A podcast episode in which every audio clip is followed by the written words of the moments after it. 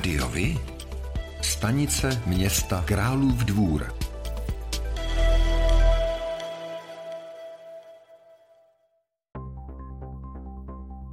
Fungování památkových objektů se mění.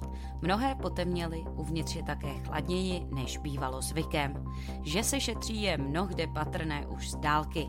Významně byla omezena doba slavnostního nasvícení památek. Týká se to i těch nejznámějších objektů a potvrdil to deníku za Národní památkový ústav Tomáš Pospíšil z územní památkové zprávy v Praze. Opatření se týká například Karlštejna, Křivoklátu, Konopiště a dalších.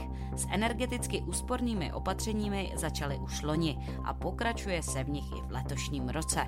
K těmto krokům patří náhrada běžných žárovek úspornými. V rámci úsporných opatření také poklesla teplota vytápění skleníků na nejnižší možnou udržitelnou hranici pro uchovávané rostliny. Snižuje se i teplota v místnostech prohlídkových tras a kancelářích. Omezování návštěvnického provozu se ale zatím nechystá. 12-metrová cihlová rozhledna na Berounském vrchu Dět musela být na konci září uzavřena. Důvodem je její velmi špatný stav. Narušena je zejména nosná konstrukce schodiště, čítajícího celkem 56 schodů. V případě této téměř 130 let staré rozhledny však bohužel již pouhá oprava stačit nebude a město Beroun, které má stavbu ve svém majetku pouhých několik let, bude muset přistoupit k její celkové rekonstrukci. Město v této souvislosti oslovilo ateliér Majer, se kterým spolupracovalo na návrzích letního kina a lávky v Kozle. Město uvažuje nejen o opravě rozhledny, ale i o jejím možném navýšení. Kvůli vzrostlým stromům už rozhledna neplní svou funkci.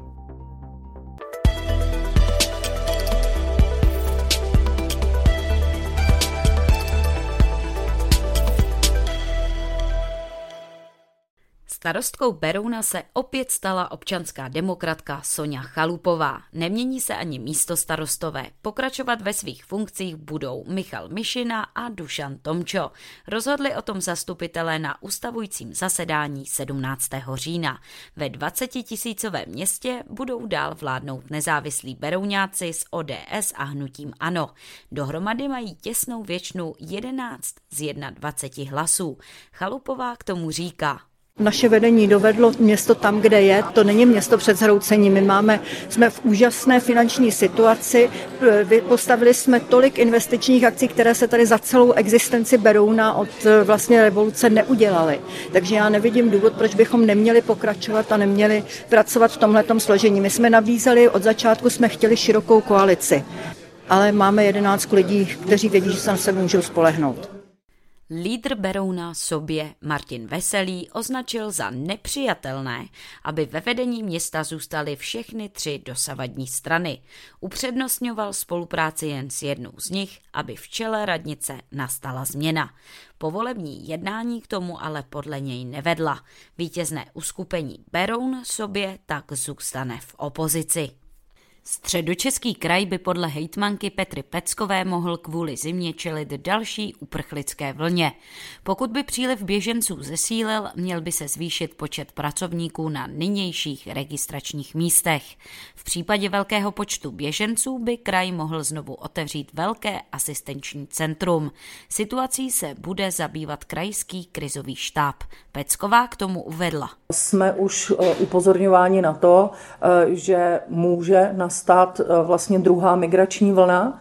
A samozřejmě v okamžiku, kdy dojde k tomu, že by ta krize eh, byla zase velmi masivní, tak my budeme zase otevírat uprchlická centra, ale já se zatím myslím, že eh, ten model, který máme teď, že ta registrace probíhá v pěti městech středočeského kraje, takže to je model, který naopak tu zátěž rovnoměrně rozptýlí do toho kraje. V regionu se zaregistrovalo téměř 61 tisíc ukrajinských uprchlíků, což je druhý nejvyšší počet po Praze. Nejdříve v regionu fungovala tři velká krajská asistenční centra pomoci. Nyní se běženci mohou zaregistrovat na pěti regionálních pracovištích cizinecké policie a taky odboru asilové a migrační politiky v Kutné hoře, Benešově, Mladé Boleslavy, Příbramy a v Kladně. Podle Peckové je to model, který zátěž rovnoměrně rozptiluje po celém regionu. Nezaměstnanost ve středočeském kraji v září zůstala na srpnových 3,1%. Úřady práce z regionu ke konci měsíce evidovaly přes 30 tisíc uchazečů o zaměstnání. To je zhruba o 700 více než na konci srpna. Vyplývá to z údajů, které zveřejnil Úřad práce České republiky. V celém Česku nezaměstnanost stoupla o jednu desetinu procentního bodu na 3,5%. Na zimním stadionu v Říčanech u Prahy odpoledne 25. října srazila rolba nezletilé dítě a vážně ho zranila. Oživovali ho záchranáři, vrtulník zraněné dítě přepravil do nemocnice, řekla policejní mluvčí Barbara Šnevajzová. Podle serveru Blesk šlo o šestiletého chlapce. Řidič rolby podle výsledků dechové zkoušky nepil alkohol. Policistům řekl, že si ho nikdo na ledě nevšiml. Středočeský kraj začne chystat soutěž na nové železniční dopravce. Vyhlásit ji sice může až v roce 2029, kdy vyprší dosavadní kontrakt, chce však, aby uchazeči měli dost času na přípravu. Novinářům to řekl krajský radní pro veřejnou dopravu Petr Borecký. Dále uvedl, že kraj bude v příštích letech pořizovat nové vozy pro regionální tratě, protože nechce, aby tyto tratě byly republikovým železničním muzeem. Bytové družstvo Svatopluk musí konkurznímu správci H-systému Josefu Monsportovi zaplatit dalších zhruba 18 milionů korun za užívání bytových domů v Hroměřicích u Prahy v době od roku 2019. Nepravomocně o tom rozhodl okresní soud pro Prahu Západ. Družstvo Svatopluk se chce odvolat. Už ve středu 26. října přitom středočeský krajský soud pravomocně potvrdil, že družstvo musí Monsportovi zaplatit 18,2 milionů korun, z úroky také za nájemné v letech 2016 až 2018.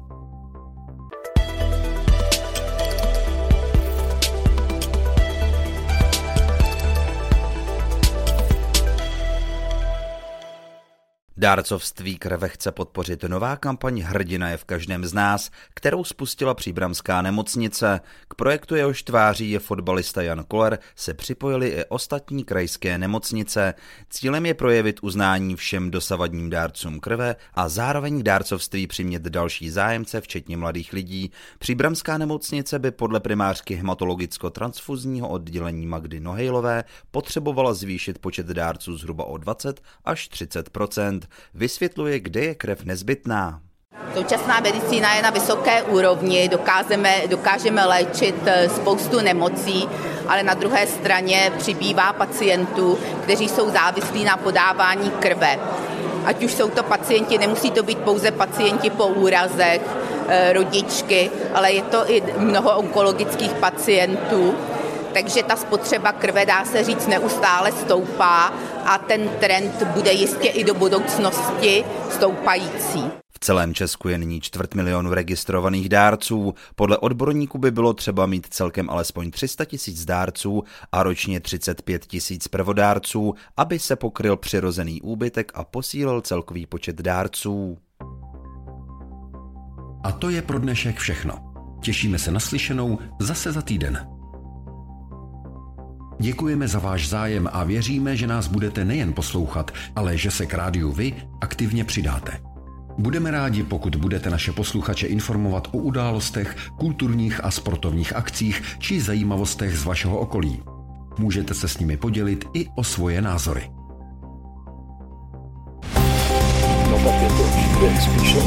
Rádio Vy. I vy můžete být slyšet.